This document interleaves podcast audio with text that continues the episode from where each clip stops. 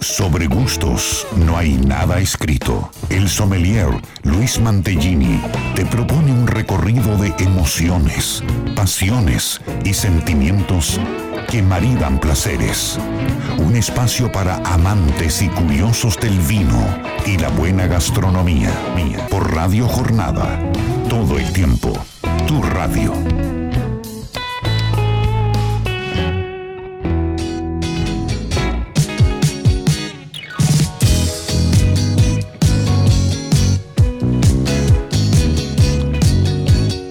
Hola, hola, hola, hola, muy buenos días, muy buen sábado para todos. Bienvenidos a este nuevo Sobre Gustos, no hay nada escrito. Mi nombre es Luis Mantellini y aquí por Radio Jornada, la 91.9, hasta las 14 horas estaremos acompañándote en este lindo espacio que proponemos, o al menos lo intentamos, que es disfrutar, abstraerse un poquito de la actualidad, abstraerse de la realidad y disfrutar de los placeres terrenales que es el vino, la comida, el aceite de oliva, los amigos, bueno, todo lo que rodea la linda mesa.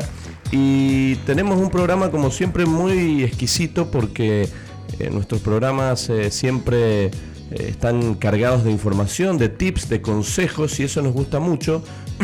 Sobre todo nos gusta cuando vos del otro lado nos comentás, nos haces llegar tu opinión, o cuando durante la semana, mira, te escuché, puse en práctica esto, y todas esas cosas a nosotros nos ponen muy pero muy felices. Así que vamos a hacer un programa, decía, hasta las 14, lleno de información. Hola Héctor del otro lado, ¿cómo estás? Muy bien, hoy llegó temprano Héctor, lo vamos a decir al aire, así que bueno, felicitaciones, siempre llega bien y bueno, no hay ningún problema.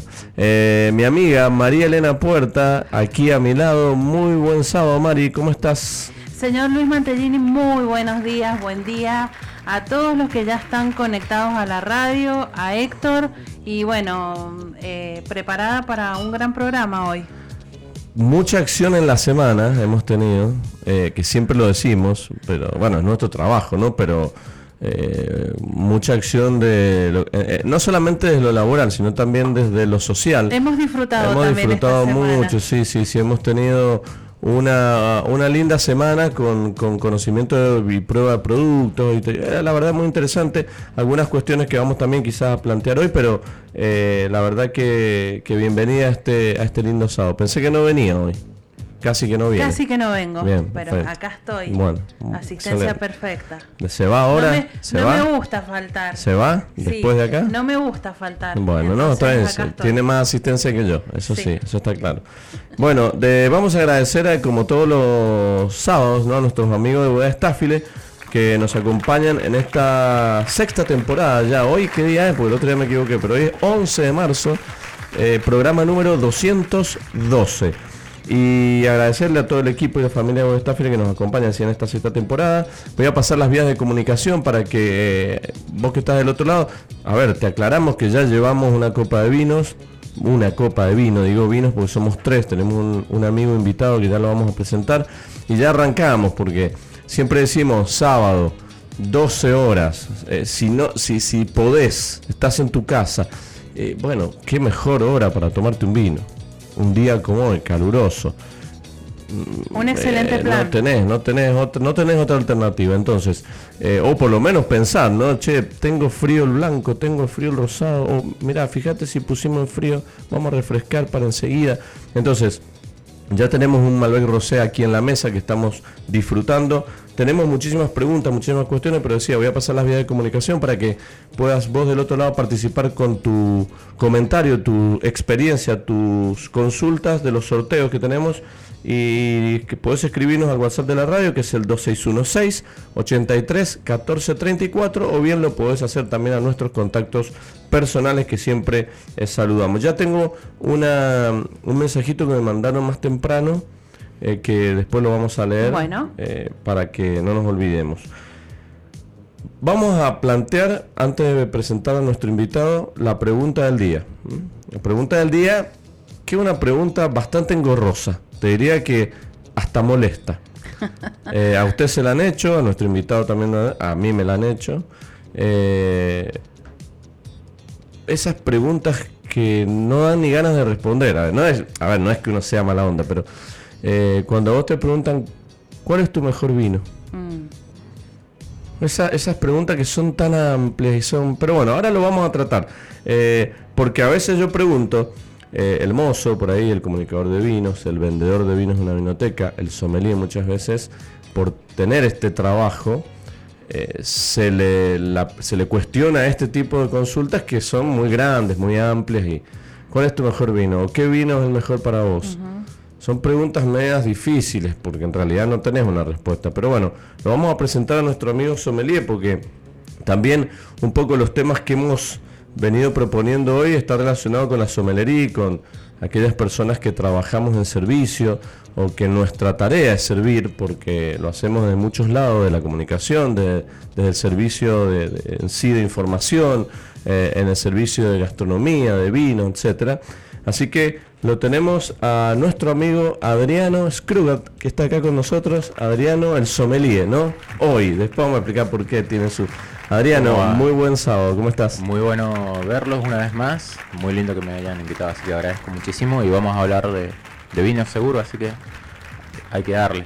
Qué pregunta difícil esta, porque viste que la vos odio. Cuando viajás, creo, claro, no. Viajás o estás acá o tus amigos te conocen, lo primero que te dicen...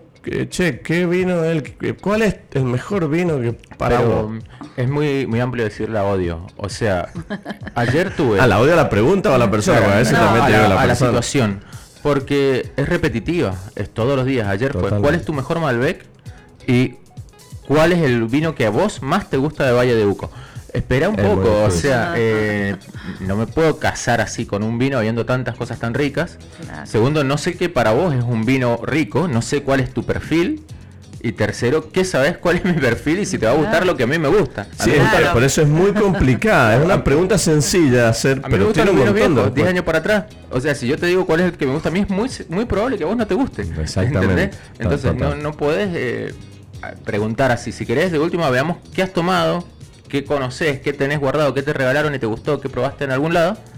Y ahí empezamos a buscar. Empezás, exacto. Esa es la forma. Bueno, después voy a ir a eso que dijo Adriano un poquito de las preferencias, porque desde lo profesional, a ver, desde comensal, consumidores que somos de vino, podemos tener preferencias de bodegas, de varietales. Podemos tener, un día me claro. gusta, mañana, che, mirá, a un amigo, comprate este que está buenísimo. Uh-huh.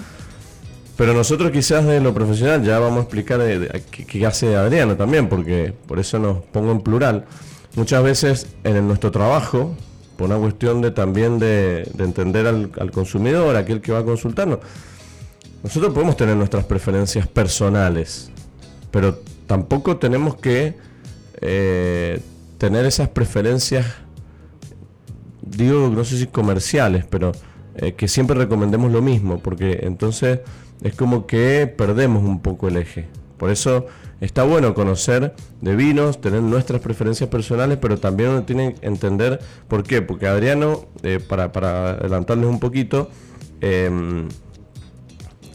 ha trabajado mucho en servicio, muchos años siempre, relacionado al servicio de comunicación, al servicio de, decíamos, gastronomía y vinos. Y hoy está a cargo ya hace un tiempo de lo que tiene que ser, de lo que tiene que ver vinotecas, ¿cierto? Contanos hoy cuál es tu función, que es una función sumamente sensible, importante, que vamos también, tengo algunas preguntitas para que la gente se oriente. Uh-huh. Y en este momento estoy en una vinoteca muy grande, como encargado de vinos, lo que te lleva a tener la responsabilidad sobre stock, la responsabilidad sobre rotación, la responsabilidad sobre representación clara de cada proyecto. Los proyectos no se representan todos iguales, algunos van desde el corazón, otros de lo técnico, otros de la puntuación, otros del capital, entonces cada proyecto se representa de diferente forma y uno es la cara visible de cada uno de esos proyectos. Así como cuando uno está en servicio y es la cara visible del restaurante turno, uh-huh. Cuando estás en una vinoteca, vos sos la cara de muchos enólogos, muchos amigos, mucha Tal gente. Cual. Entonces tenés que rotarlo bien y venderlo bien. Entonces justamente uno no se puede quedar con una sola firma. Es muy común que si recién empezás en el negocio y tenés varias etiquetas, vas a ir a la que conocés, a la que has probado. Y le tenés miedo a lo que no has probado. Y así... sí, o como que cree que la recomendación que sí, vas a la claro. segura es de las marcas conocidas. Sí, y por ahí, si vas a lo seguro y le vas a la marca conocida, es muy probable que no la pasen mal, porque técnicamente son vinos que están correctos y Exacto. que están muy bien, que no va a haber falla. y que están diseñadas justamente para gustar, porque la gente que está atrás es muy profesional. Sí. Ahora, la técnica de cada uno lo lleva a diferentes parangones, que hay gente que lo va a hacer de tal o cual forma. De todas formas, si vos tenés un proyecto tan grande, necesitas tener la visión amplia para no casarte con una sola etiqueta. Es lo difícil eso, es lo más complicado. En las vinotecas pasa mucho. O si tenés recelo con alguna bodega también, claro. Por ahí no la querés vender. Claro, bueno, eso es cierto también, que está bueno que muchas veces uno tiene ciertas preferencias, pero también tenés otros que no son tus preferidos por X causa, quizá por cuestiones hasta personales o por desconocimiento, y no te gusta vender, no te gusta recomendarla y estás enojado con esa marca, y por eso digo que es el ser profesional involucra un poco lo que dice Adriano de tener compromiso de actuar y entender cuál es tu posición en el trabajo, porque si no la entendés, que sos la cara visible de muchos productores, muchas bodegas, quizás no actúes bien.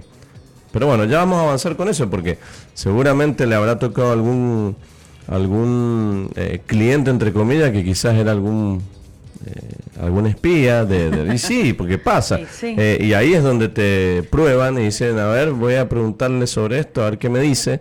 Y ahí un poco, cada uno mide el profesionalismo de la persona que te atiende. Así que ya vamos a entrar, porque tenemos muchas cosas para hablar con Adriano. Voy a adelantar algunos temas que tenemos hoy que están buenos porque se van a relacionar con esto. El umbral de disfrute versus el umbral de la crítica. Porque, a ver, ¿a qué voy con esto? Hay gente que sale a disfrutar, o hay gente que disfruta de cuestiones sencillas y disfruta. Y hay cuestiones, y hay personas que critican todo. Hay personas que van a lugares a criticar. Ya van predispuestas a buscar. Hay gente que ponerle, por más que va a un lugar sencillo, ya eso está mal puesto. Pero mira, aquello allá se les quemó un foquito. Entonces, cuando vos salís a comer, que es una experiencia, cuando vos salís a comprar, cuando vos salís a visitar una bodega, cuando vas a un restaurante, se supone que uno sale para entretenerse, para recrearse, para hacer algo diferente, para divertirse, sobre todo en tiempos donde hoy está más difícil. Cuando vos vas a hacer una inversión de esa, la pensás. Ahora, si ya desde tu casa salís con que voy a ver qué encuentro mal hoy, hay gente que dice, no, hoy me voy a relajar y voy a disfrutar, y disfruta. ¿Por qué? ¿A qué voy con esto? A que también entender que todo lo que es servicio y gastronomía está llevado adelante por personas. Y las personas nos podemos equivocar, porque nosotros que hemos hecho servicio muchos años y lo seguimos haciendo, nos equivocamos. Entonces también hay que ver los parámetros. Después también vamos a charlarlo con algunos ejemplos, a ver qué les parece y qué podemos. Después le voy a preguntar, ¿usted cuando sale, María Elena Puerta, sale con ganas de divertirse o ya va diciendo, no, a este lugar me dijeron que no es muy bien, entonces ya voy con el ojo puesto? No, hay que disfrutar, divertirse y pasarla bien. Pero te ha pasado que estás con alguien que se sienta al lado y te empieza a criticar todo, pero apenas te sentás y decís, y te pone mal humor a vos. Sí, porque, ha pasado. Decís, la servilleta por acá, bueno, perfecto, sí, se le ha quemado un foco. O sea que fui al baño y quizá en 15 minutos ya te tiró 3 críticas que vos no las viste. Y vos cuando salís a divertirte, claro, pasarla bien. Ya esa gente no la invito más. Hoy se ha venido con preguntas muy mala onda. Bueno, no son mala onda, son cuestiones que pasan. Bien, he dormido bien dentro de todo. Después tenemos aceite de oliva virgen extra como todos los días sábados. Mari, cuenta un poquito qué vamos a tocar. Bueno, como todos saben, esta semana, el 8 de marzo, se conmemoró el Día Internacional de la Mujer. Entonces, nuestro auspiciante Bérbora Rocier nos trae la historia de una diosa egipcia, Isis, que está muy relacionado con el olivo y las aceitunas. Vamos a contar eso. Y por otro lado, nuestro otro auspiciante de autor nos ha facilitado el contacto para que hagamos una entrevista telefónica a Karina Venturín, que es secretaria del Consejo de Administración de la Cooperativa San Carlos, y que es integrante de un grupo que se llama Asociación Mujeres de la Viña y que son 23 mujeres que producen y elaboran un vino que hace unos días ha sido premiado. Así que bueno, hoy día vamos a homenajear a estas mujeres. Después, hablando de mujeres, le voy a preguntar a Adriano que, si en la vinoteca tiene algún registro o algo de la cantidad de mujeres o de hombres que van a la vinoteca a comprar. Yo recuerdo hace muchos años, yo tuve vinoteca, era muy difícil ver a una mujer entrando a comprar vino. Uh-huh. Quizás durante todo el día, no sé, entraban, por decir, 50 personas y si es que entraba una o dos, y por ahí decía, no, voy a comprar vino para mi marido, hace 20 años. ¿Mm? Hoy es diferente, ¿no? Y es cultural, me parece. Dentro de los argentinos, sí, me entran dos chicas, una chica o una mujer o una pareja y los dos eligen y demás. El argentino lo tiene bastante incorporado, al menos el visitador de vinotecas, que ya hay un estilo de cliente mendocino así y que se nota, se ve. El argentino un poco lo tiene, pero brasileros que visitan muchísimo las vinotecas, porque no pasa tanto con el del norte. El brasilero es muy de caer, la chica entra y se sienta, y el que elige los vinos es él. Ah, mira. Y dice, voy a elegir un blanco para ella, y ya la sentencia que ya va a tomar el blanco, ¿entendés? Y digo, pero ¿y blanco para usted? ¿O no quiere ella? Voy y le sirvo un tinto a ella, le pregunto, o sea. Claro. Porque, ¿por qué no elige? O sea, y no, porque él paga, él elige. ¿Cómo que él paga? Y sí, muchas veces ellas tienen capital también, pero él está pagando los vinos. Y es una cuestión de imagen y de estatus en Brasil. Ellos están empezando, están como una década atrás nuestro, o 2 décadas atrás nuestro, en el mercado de vinos. Uh-huh. Y al menos como lo veo yo veía un poco así a Argentina hace 20 años y hoy en día ha cambiado muchísimo, y creo que es porque el vino se acercó a la gente, tantos eventos, tantas bodegas abiertas. Uh-huh. Tanto regalar vino. Antes se regalaba vino a fin de año a nivel empresarial, una cajita de vino, pero caer con un vino de regalo de cumpleaños no era tan común. Claro. ¿Entendés? Sí, no, y vos sabés que es cierto. Y en los últimos años la mujer ha tenido mucha más participación. Bueno, obviamente, es una consecuencia de cuestiones naturales, digo, normales, que de capacidad. Desde la agronomía, la enología, desde la parte de la distribución. Los vendedores de vino eran hombres solamente. Siempre estuvieron en los laboratorios. Estuvieron en la parte enológica y en la parte agronómica, solo que se visibilizan. Bueno. Y tenemos grandes enólogas hoy en día. Claro.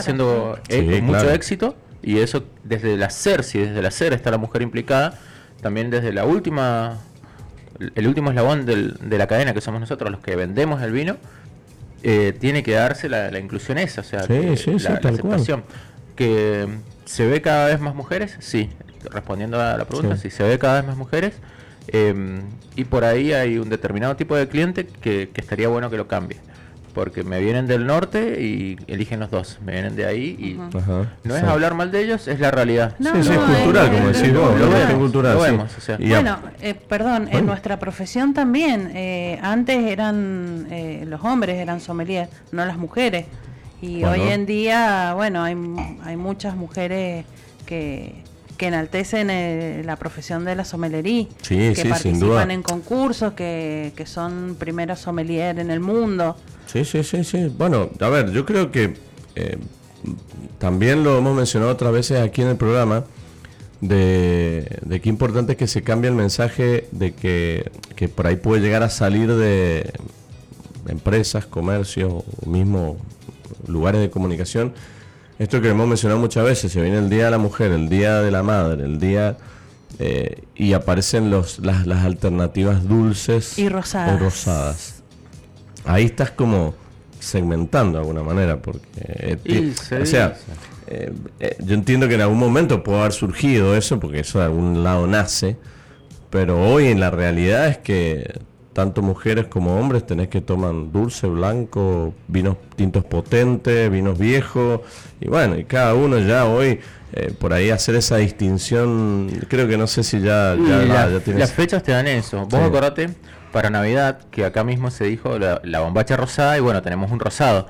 Quizás culturalmente ese día, como o se come pescado en Pascuas, que lo dicen así, bueno, quizás por hacer un juego de la fecha, Pero si no te gusta, ¿por qué tenés que seguirlo? Claro, o sea, si no lo participás, de última celebrarlo, pero celebrarlo con lo que te gusta. Exacto, sí, sí, sí. Y encontrar lo que le gusta a uno es solo probando, o sea, tenés que probar y probar, entonces no te vas a quedar probando siempre lo que... Porque sos nena, tenés que probar blancos nada más. Claro, bueno, y dulce. Y dulce. Encima. Claro, es que mi nona, me acuerdo que lo imponía, ¿no? Vení, mijita, mis primas. Vení que tengo el dulcecito. Mi abuelo me sacaba el vermú y ella me sacaba el vino dulce.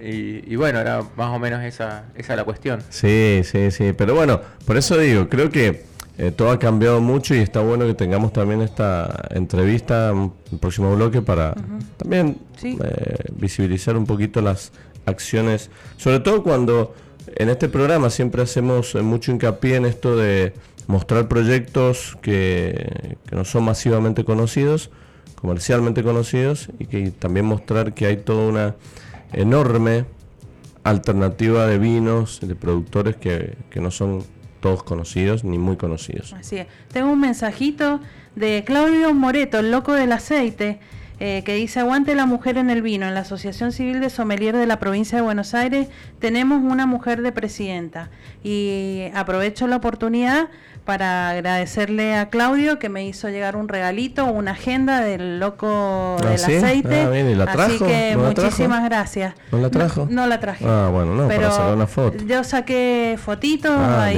bien. Compartí para que todos vean. Bueno, así que Claudio, perfecto. Muchas gracias. Un saludo a Claudio. Y gracias por escucharnos. Gracias por escuchar. Un saludo. Ya en algún momento nos vamos a volver a comunicar con él porque siempre hay cosas interesantes. Le cuento que usted no sabe, el sábado que viene vamos a tener una comunicación telefónica con él. Bien, tenía una intuición, ¿no? Sin saber nos comunicamos mentalmente.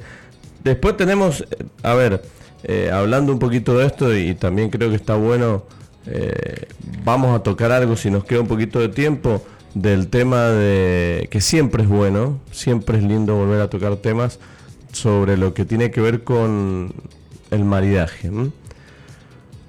¿Por qué? Porque también forma parte de la actualización. Por ahí hay gente que nos escucha por primera vez o que nos está escuchando y se perdió algún programa de maridaje, y por ahí está bueno tocar temas relacionados para seguir de alguna manera abriendo el juego, abriendo el camino a esta hermosa combinación de poder disfrutar de un vino y disfrutar de una comida. Así que tenemos también mucho de eso para poder disfrutar.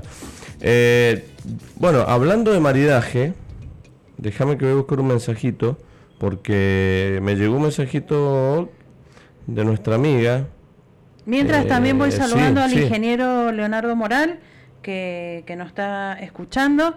Y ya que estamos, les comento que Olivos Sanjuaninos está con una fuerte campaña publicitaria con Darío Barassi, en donde en vez de decir, cuando uno dice yo te amo, que uno pone un corazoncito, vamos a poner yo te, y en vez del corazón una aceituna, para fomentar el consumo de la aceituna y el aceite de oliva. Esto es una acción que se ha iniciado en la provincia de San Juan, pero ayer en las redes sociales Mendoza también se ha hecho partícipe de esto, para que, bueno, posicionemos la aceituna y el aceite de oliva en todo nuestro país.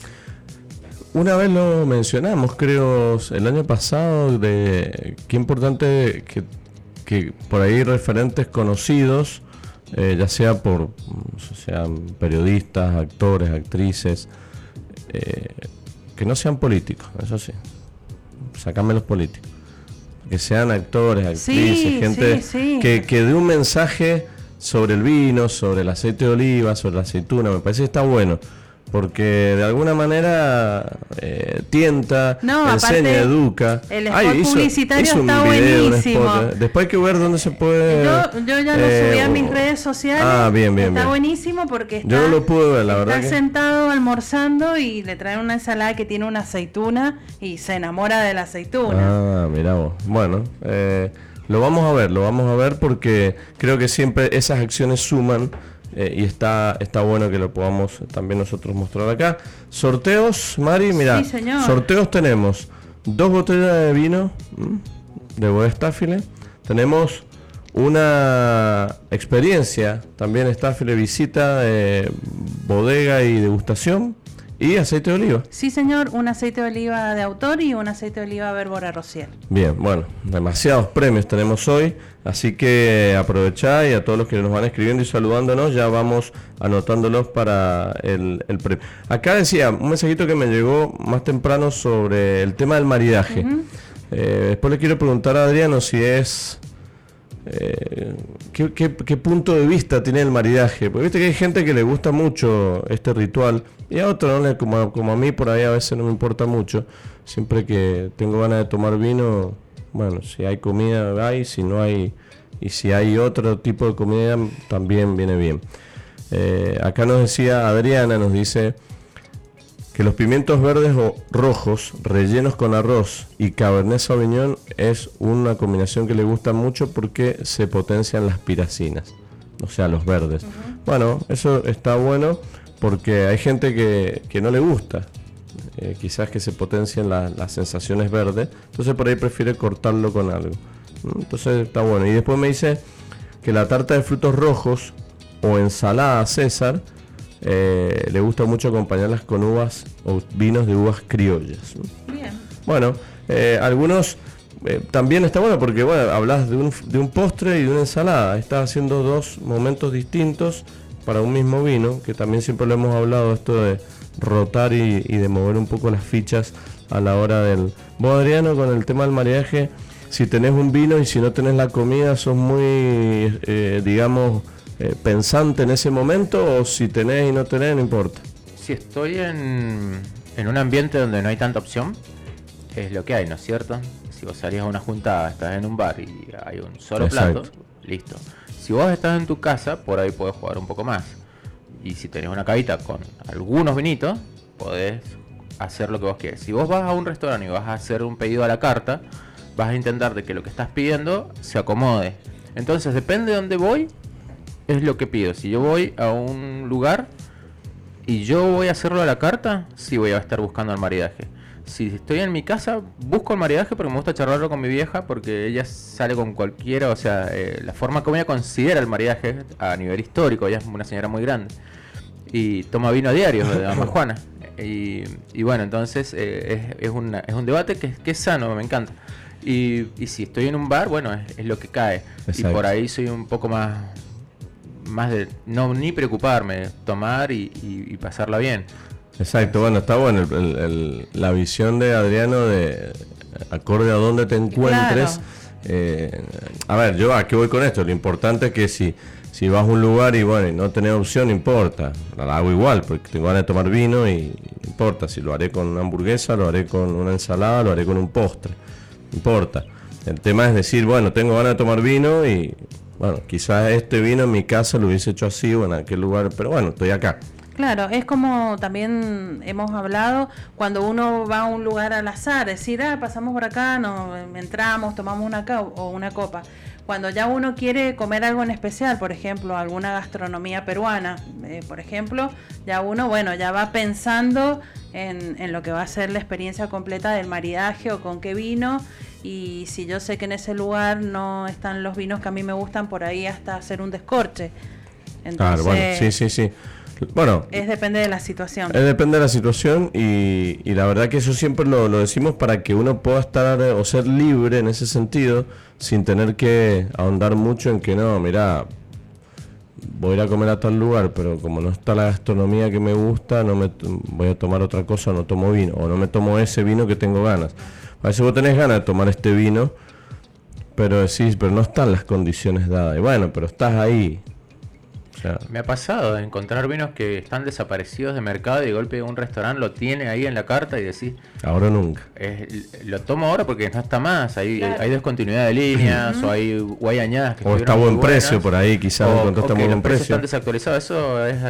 Eso es un trabajo de explorar vinotecas. Sí, tal cual. Que al estar actualizado con los precios es muy muy importante y por eso me he llevado tesoros de acá del centro de mis compañeros, pero bueno, la inflación hace esas cosas y bueno, lo haces desde la carta del restaurante, lo haces desde la biblioteca.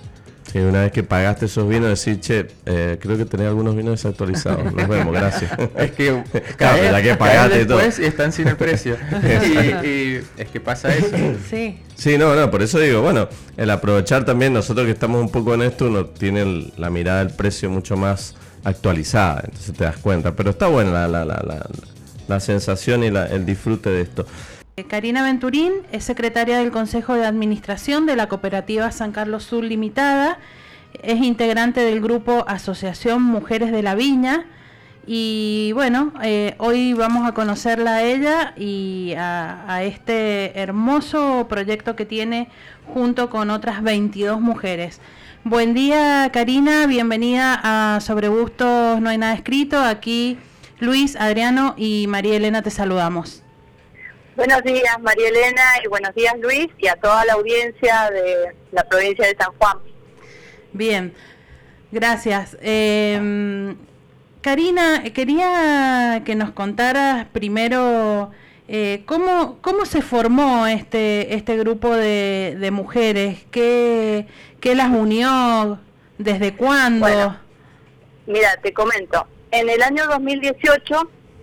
nosotros, bueno, cada una en forma particular asistíamos al Centro de Desarrollo Vitícola en el INTA de acá de la consulta y bueno, las chicas que trabajan para Coviar y el INTA vieron que había una gran cantidad de mujeres que trabajábamos por cuenta propia, digamos, y llevábamos adelante proyectos vitícolas.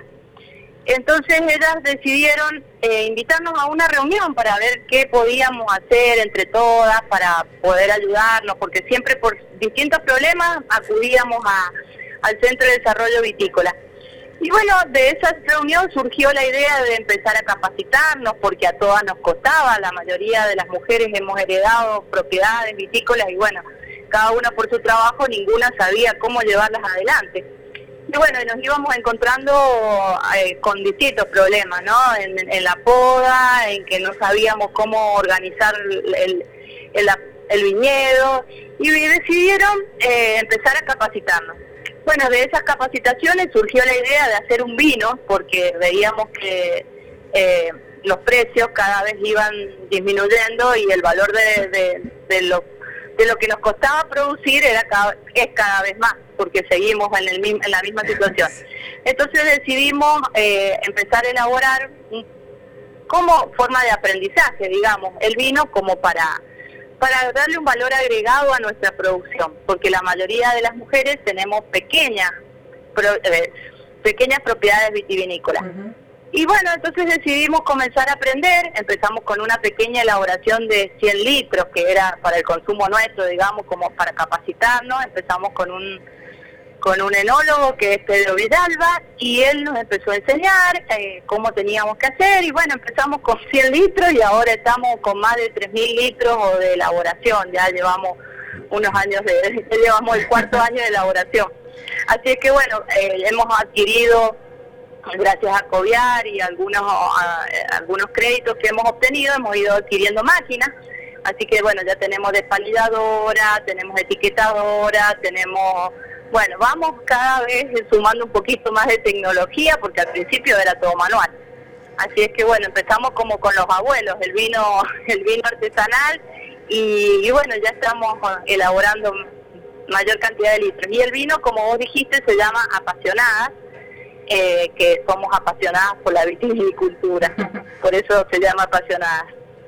Karina, ¿qué tal? ¿Cómo estás? Luis te habla. Muy bien, Luis, gracias. Bueno, felicitaciones primero por este lindo proyecto y la verdad que nosotros sabemos muy bien que la sensibilidad de la mujer desde el punto de vista de lo sensorial es mucho mayor a la nuestra, siempre son mucho más perceptivos en todo sentido, entonces le viene muy bien que tengamos este tipo de proyectos y qué tipo de vinos están desarrollando o qué tipo de vinos hoy están trabajando en la actualidad o empezaron con una idea, no sé, tintos, blancos, X varietales y han ido reestructurándose mucho a la actualidad o más o menos mantienen las mismas variedades.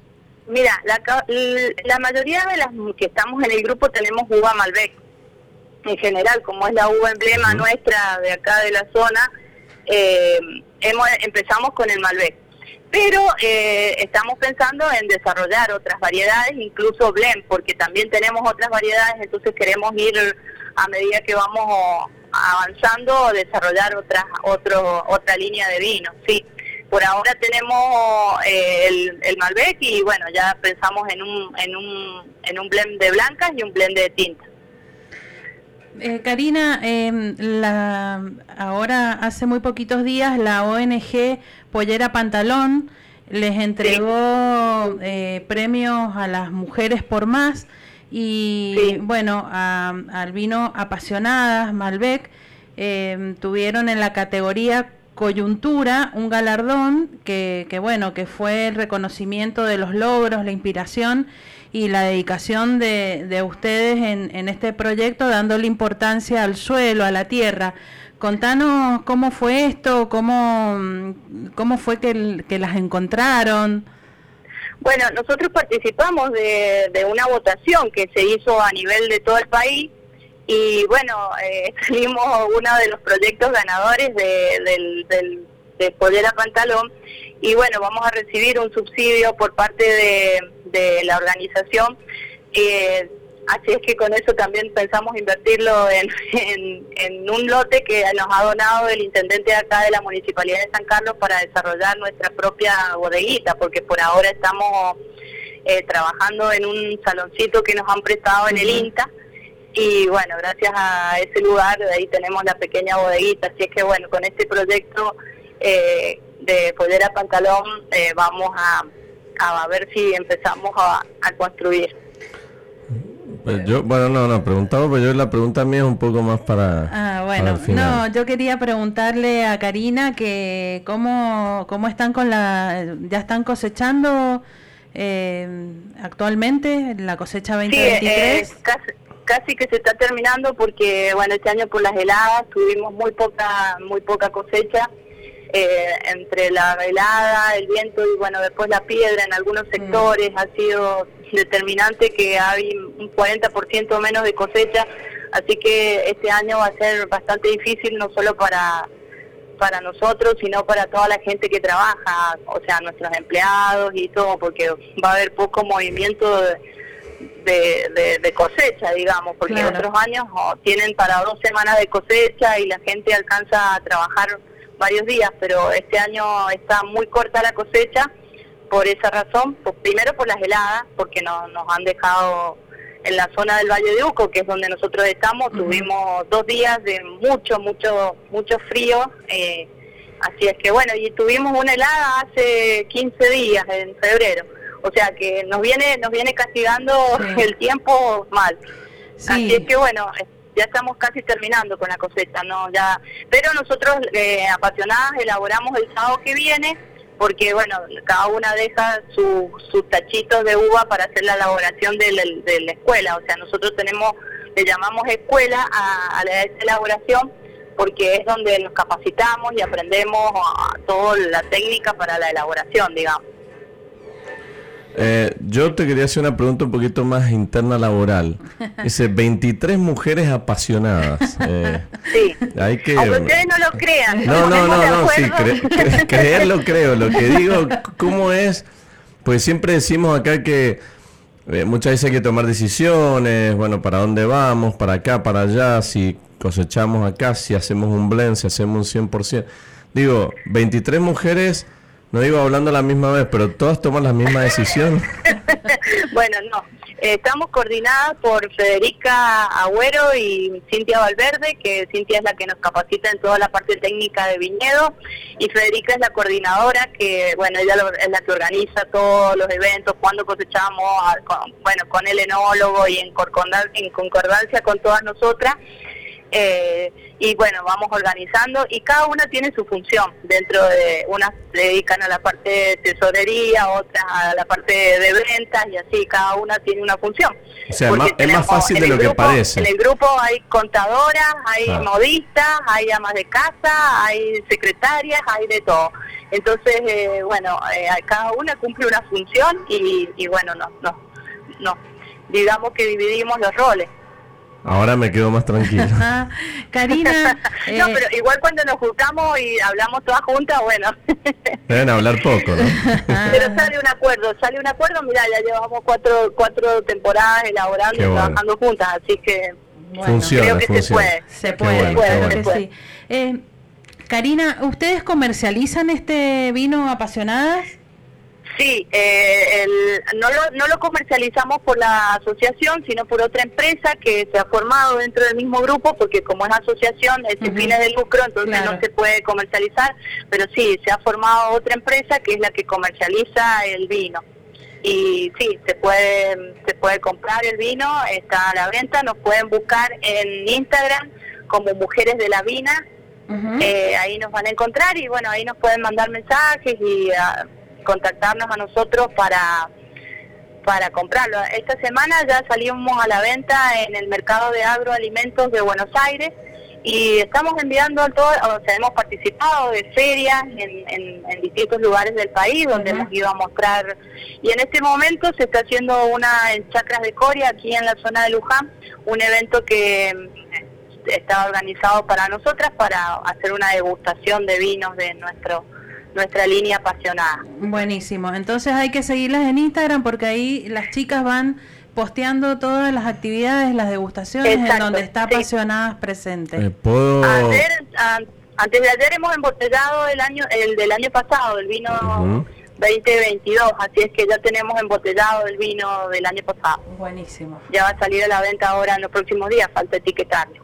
Bueno, vamos a encargar una cajita para tener acá en la radio. Sí, se claro, la vamos a pagar, obviamente, ¿no? Porque, pero tenemos, María Elena, usted haga de nexo. ¿Cómo no?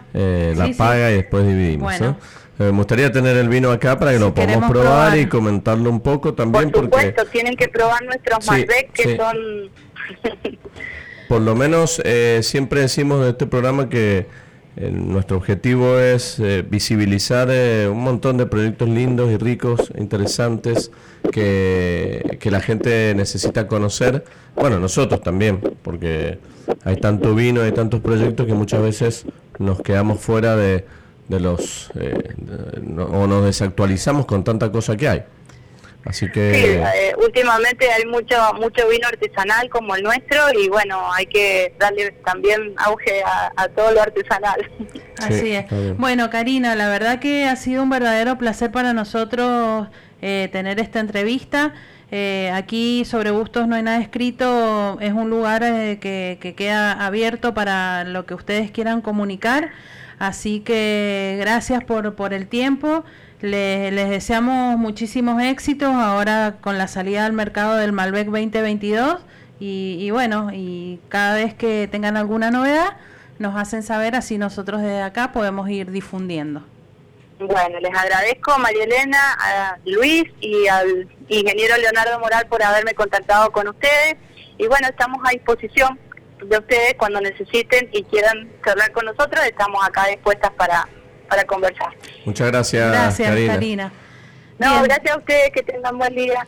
Igualmente. Bien, ahí una entrevista telefónica con Karina Venturín de la Asociación Mujeres de la Viña. Bueno, un proyecto más que siempre suma a esto. Hablábamos con Adriano hace un rato y justo lo asociamos a esto, ¿no? Vos, encargado de vinoteca, tenés más que la potestad de comentarnos o de reflejar la cantidad de etiquetas que tenemos en el mercado, la cantidad de proyectos que aparecen y que realmente, bueno, es abrumadora a veces hasta para el consumidor común y corriente, porque por ahí para nosotros, imagínate para... Es importante, o sea... son casi infinitas, pareciera, porque siempre hay alguien más que dice, faltaba este, o una que te piden siempre y no tenés. Entonces, el portfolio es colosal, no puedes contentar a todos. Yo estoy encargado de lo que es la parte del control del stock y demás. Hay encargados que están en todo lo que es la empresa más arriba y ellos se encargan los ingresos. Ellos trabajan hacia afuera y yo trabajo hacia abajo, lo que es la venta y el trabajo ese. Y... el portfolio es tan grande que uno tiene que mantenerse actualizado, es obligación de uno estar probando a diario para no quedar afuera de las añadas, como fue una añada con la otra, o si tienes la posibilidad de encontrarte con una vertical, que no es algo tan común, en una mesa es algo importante. Uno va haciendo sus propias verticales y aportas adentro, a veces haces tu prueba porque vos lo necesitas para mantenerte al día. Y bueno, eso te lleva a que el cliente encuentre en vos a un referente al que puede confiar. Claro. La diferencia, habiendo de un portfolio de tantas vinotecas, hay, no sé, 100 vinotecas, no tengo idea cuántas hay acá en el microcentro, pero son muchísimas, y visito a todos ustedes, los visito si me escuchan, porque los visito a todos y trato de ver qué están haciendo, qué están vendiendo, qué hay nuevo, aviso a la empresa, che, mirá, tal vino está por todos lados, hay que ver, o tal vino no lo tenemos, o tenemos tal vino en tal forma, y eso nos ayuda a todos mantenernos competitivos. Tal cual. Si vos no estás competitivo, no estás inserto, y no conoces el paño actual o el pase de enólogos o el pase de agrónomos, no vas a entender por qué tal vino cambió o dejó de estar. Claro. O no vas a entender por qué tal vino lo teníamos y lo dejas de tener, o lo tenés con otra etiqueta, y cómo le respondés. O una vinoteca no es una góndola de supermercado, pero hay algunas vinotecas donde vos vas y el chico se queda con el WhatsApp en la computadora y vos ves como una góndola los vinos, elegís vos y te atendés vos. A nosotros nos gusta vender experiencias, asesorar, acompañar. Es un mar de etiquetas y la mayoría de la gente, la mayoría de los que van, no conocen ni la mitad de las etiquetas de una vinoteca, y eso es una responsabilidad nuestra por transmitirlo todo. Claro. Sí, bueno, hemos planteado alguna vez las diferencias entre ir a comprar a un supermercado o un hipermercado o a una vinoteca. Se supone que las diferencias tienen que ser muchas, y entre ellas la parte de orientación y asesoramiento creo que es vital.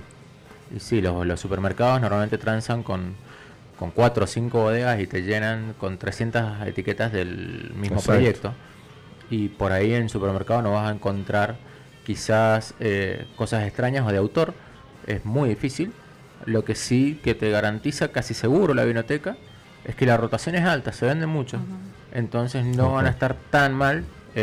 Por ahí sí son los vinos más caros. Sí, yo no me arriesgo a comprar los vinos más caros en un supermercado. No, y aparte que tenés, si vas a lo que hablamos nosotros, un consumidor un poquitito nomás curioso, no tenés a quién preguntarle en el supermercado. No sé, mirá, había una moda, yo me acuerdo que sí, hubo una época que hubo una que ponían un asesor de vinos o alguien ahí dando vueltas en la góndola, estaba haciendo su primer trabajo, pero eso se dejó de ver y estaba bueno. Es una lástima, es una lástima, porque eso, primero que le das un servicio al que va, y segundo que va a vender más, y eso, pero te lo aseguro ya. La diferencia de tener un sommelier o tener un asesor de vinos es muy, muy importante. No hay forma que se pueda competir contra eso. Vos lo ponés, porque vos podés decir, no, se vende solo.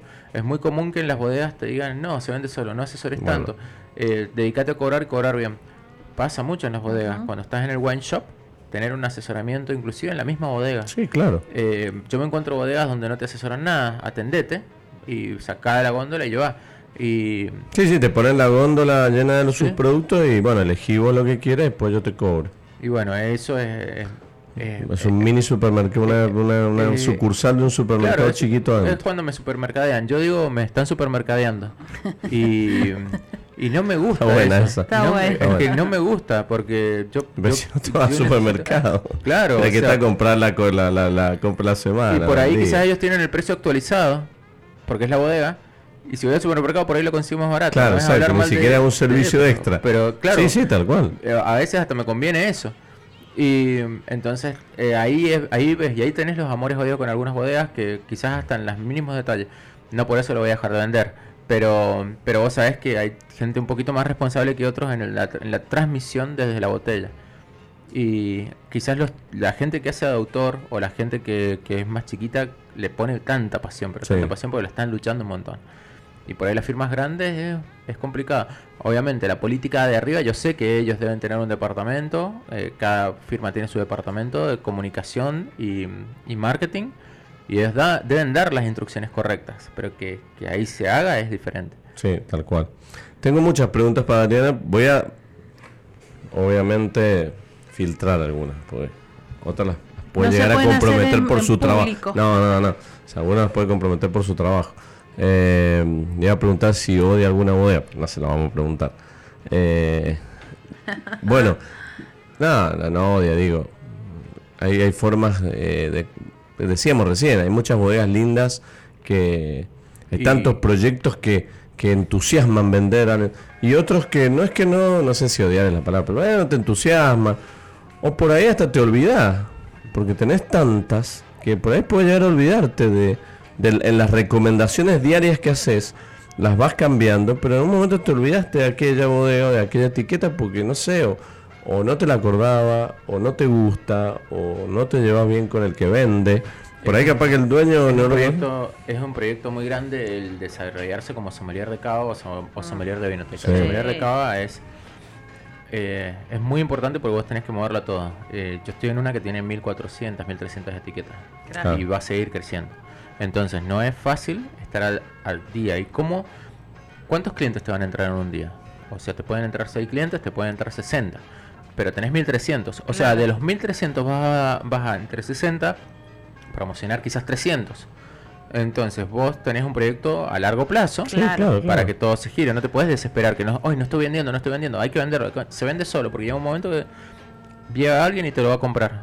Pero no te olvides de cada tanto ir dándole bolilla a cada uno para que se vaya girando todo. Sí, bueno, es lo más difícil. Sí, aparte en Osma Adriano nos decía que llega una bodega cada día a la vinoteca, entonces es difícil, es muy difícil estar contenta o contentar a todos. Es difícil por una cuestión de que por la gente que entra, que por ahí quizás un día no entró tanto, otro entró mucha, pero también es difícil porque tenés muchas etiquetas, es muy difícil, no puedes todos los días vender la misma cantidad de etiquetas para todos. Vos cuando tenés mucho vino junto, tenés representación de mucha gente, y vos hablabas hace un rato de espionaje, te puede caer espionaje, te pueden caer de otras vinotecas, así como yo voy, de otros bienes, sí, porque no te mantenés al día como están trabajando. Pero también te cae la gente que hace los vinos. Claro. Y si vos no le conocés la cara a los enólogos, a los vendedores... Sí, es muy normal. Es muy normal. No conocés a todos. Puede pasar. Ayer pasó la gente de CADUS y sí, se conocían en la vinoteca y fueron bien atendidos. Pero si vos no lo conocés, entonces la responsabilidad es que la transmisión tiene que estar correcta, siempre los vinos bien puestos, siempre los vinos ordenados. Algo que me hizo acordar que hablabas del servicio más temprano es un poquito a la par. Si vos estás en un restaurante y vos estás viendo el playón de los vinos y las etiquetas están todas corridas, quizás a vos no te importa, pero esa persona va a estar viendo todo el tiempo un playón, o sea, el frente de las botellas desordenado, todo desordenado, y eso no te da prolijidad. Si vos lo ves ordenado, es como que es armónico y te sentís en un lugar espectacular. La etiqueta tiene que estar bien ordenada y bien puesta. Bueno, a mí me pasa cuando entro a un lugar que es como los cuadros. ¿Los querés ordenar?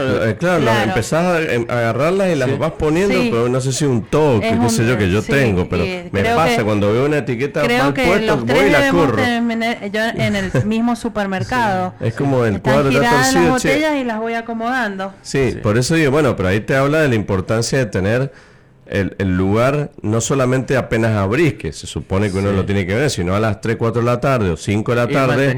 Ir manteniendo. Te van quedando yo le digo escopetazos. Le pegan escopetazos porque se llevan 6 de este o 5 de este. Te dejo un hueco ahí. Te dejo un huecazo y vos tenés que frentear. O sea, siempre tenés que tener los vinos alineados. Claro, el frenteo es algo muy importante porque te rompe la armonía. Y llega un momento que por ahí, si tenés muy roto, bueno, rellená con algo que tenés al lado, pero tratá de mantenerlo. Y cuando tenés un hueco así de vinos que se han vendido, no sabes si es porque sale mucho o porque no hay más. Entonces, viste, por ahí no sabes si no tiene más, y si hay un hueco no va a haber más, en la pregunta no te lo lleva. O si no decís, bueno, sale mucho, capaz que nada que ver, capaz que hay una persona que se lo lleva. Mira, es como cuando ves sangre y atacás. Quizás estás en un mar de tiburones, no tenés nada y no te pasa nada. Una gotita de sangre y te morfaron. Vos tenés 6 cajas de vinos, 6 vinos en una góndola, ¿no es cierto?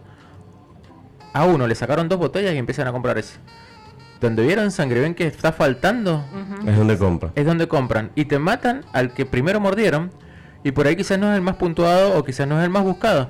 Pero muchas veces hasta te ayuda que un cliente que te saca una botella de un vino que no se rota tanto, para poder incentivar ese. Es muy fácil vender un vino que no rotas si incentivaste la venta de la compra de uno, o si vos mismo le sacás a propósito a la botella para decir acá se está vendiendo, y vos decís, le mostrás el vino, y cuando ven que quedan poco es la escasez, o sea, ellos mismos van a ir a buscar lo que no se está moviendo.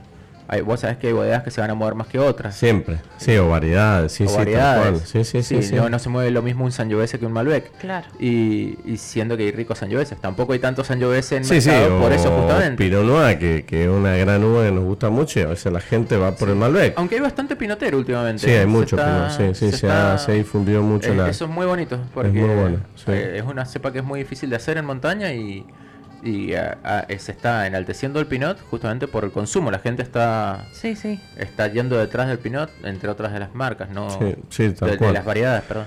Bueno, tenemos muchas cosas para hacer, para seguir. Nos hemos pasado un poquito, pero no importa. Es que está linda la charla. Y lo que pasa es que es un tema tras otro y queremos saber todo, porque ya que lo tenemos a Adriano, bueno, hay que sacarle el jugo de la experiencia que él tiene día a día, que eso es importante también, porque como este programa es servicio, está bueno también que podamos hablar de estos temas con alguien que está al frente día a día, y eso también nos da muchas ideas, consejos y sugerencias. ¿Cuál es el desafío tuyo hoy en día a día en lo que es estar a cargo de una vinoteca tan grande, tan exigente, con tantas etiquetas, con tanto portfolio?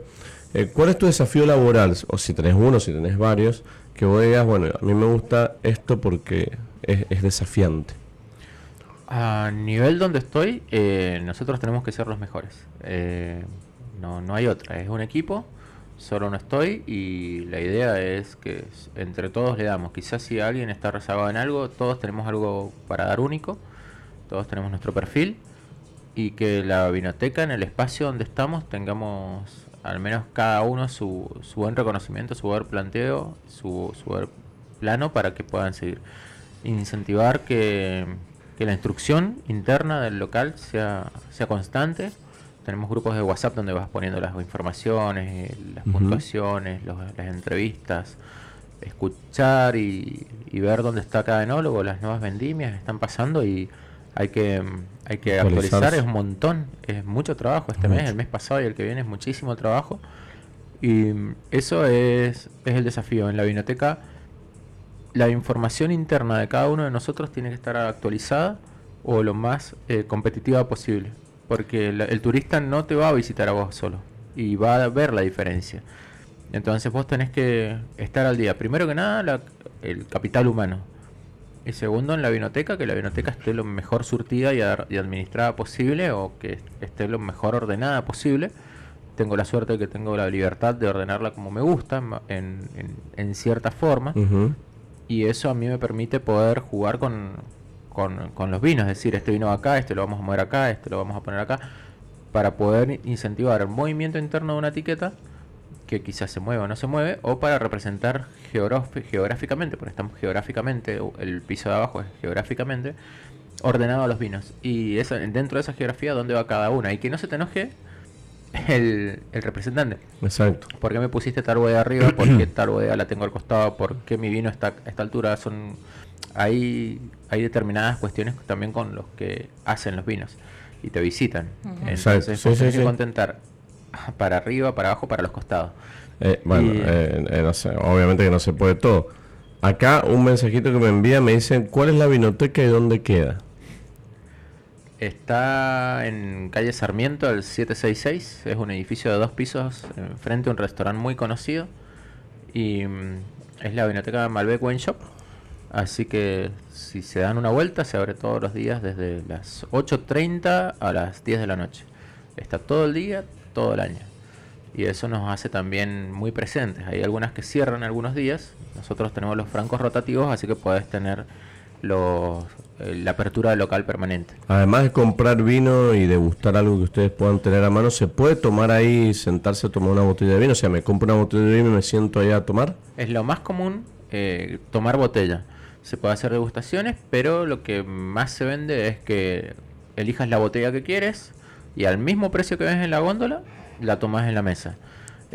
Hay un par de minutas, unos quesitos, unos fiambres que podés acompañar, no mucho más, porque es una vinoteca. y con eso se va para adelante con el proyecto. La gente, tenemos clientes que van seguido, tenemos gente que va y lo usa como una previa. Exacto. Tomar una botellita y de ahí te vas a uno de los restaurantes alrededor. Es un buen punto para eso. No es gastronomía neta, lo he hecho muchísimos años a la gastronomía y sé de qué se trata.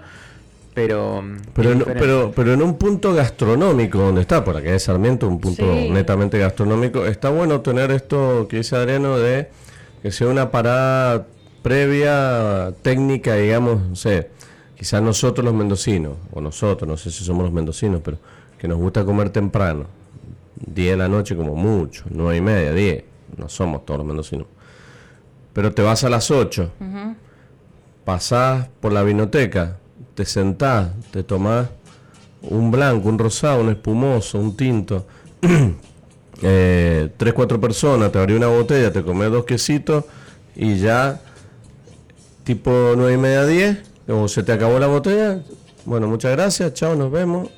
Y eso no estamos acostumbrados, el mendocino no está acostumbrado a hacer dos paradas. Pero haces la entrada, sí. Exacto. Sí. Haces la entrada ahí y después te comes el principal en otro lado. Totalmente. En las heladeras tengo más de 200 etiquetas. Y las heladeras llevan blancos, pinot y algunas criollas, o naranjos. O sea no tengo alternativas listas para tomar. Claro, fresco tengo mucho. Y la temperatura del local, el aire acondicionado está en 21. Por lo cual las etiquetas están, el vidrio, si vos le pones 21 durante un bastante rato, el vidrio se te baja bastante y te quedan muy buenos para... Claro, están también... Está toda temperatura, entonces vos. Y si no, hay frapera. Claro. Pero es muy común que vaya gente, se tome algún espumante, algún blanco. Mucha gente mientras está comprando dice, bueno, nos abrimos mientras tal tanto... y lo vamos... Porque una compra vos ten en cuenta que es un capital lo que vas a soltar. Y necesitas tiempo. Hay compras que son un rato largo, pero son más de 1000 etiquetas. Más allá de que yo te las explique, vos por ahí tenés ganas de explorar. Entonces, pero te surgen dudas. Quizás te puedes llevar, no sé, 6 botellas, porque quizás no tenés más lugar o lo que sea, o no puedes pagar más. Y bueno, hay que elegir bien 6 botellas entre 1000 y tantas etiquetas. O sea, tenés tu tiempo. Siempre tenemos algún vino abierto que le da la posibilidad a la gente de probar algo mientras está mirando. O sea, nosotros ayudamos eso. Exacto. Es probar, no tomar, pero probar. Sí. Te doy una copita técnica y vas probando algo que no conocías. Siempre buscamos algo que sea un poquito más desconocido del mercado o que sea un proyecto chico para que la gente que viene internacionalmente con la cabeza en cosas muy grandes, por ahí se dé cuenta que también se hacen cosas muy buenas desde allá abajo. Exacto, claro, sí. Y bueno, eso es buenísimo, esa herramienta es buenísima. Está bueno eso. Nosotros siempre lo decimos acá, ¿no? Qué lindo que es poder... que la gente conozca al mendocino, que tenés muchas alternativas en el centro, en donde ir a hacer esta parada, una parada, porque no es estar 4 o 5 horas, que ya a veces ni en el restaurante, a mí, no sé, esto es una cuestión mía, ¿no? Ya no me da ganas de estar tanto tiempo. Uh-huh. Entonces prefiero en 3 horas hacer 2 lugares, una horita y cuarto, en un lugar donde nos tomamos un vino, comemos algo o no comemos nada, y después me voy al restaurante o te vas a comer, plato principal como ciudadano, otro vino más, chao a casa. Y es un excelente plan. Es un cambio cultural, porque pero hay gente que dice, no, me voy al restaurante a las 10 de la noche, se la reserva y está hasta la 1, 2, cuando ya le están por cerrar. Yo prefiero tener estas pequeñas salidas a 2 o 3 lugares y poder disfrutar y conocer también, me parece buenísimo. Bueno, ya está hecha la invitación, entonces ya después repetimos la dirección ahí en la calle Sarmiento 766, ¿está bien? 766. Perfecto, bueno, de Ciudad. Bueno, cambiamos la hoja.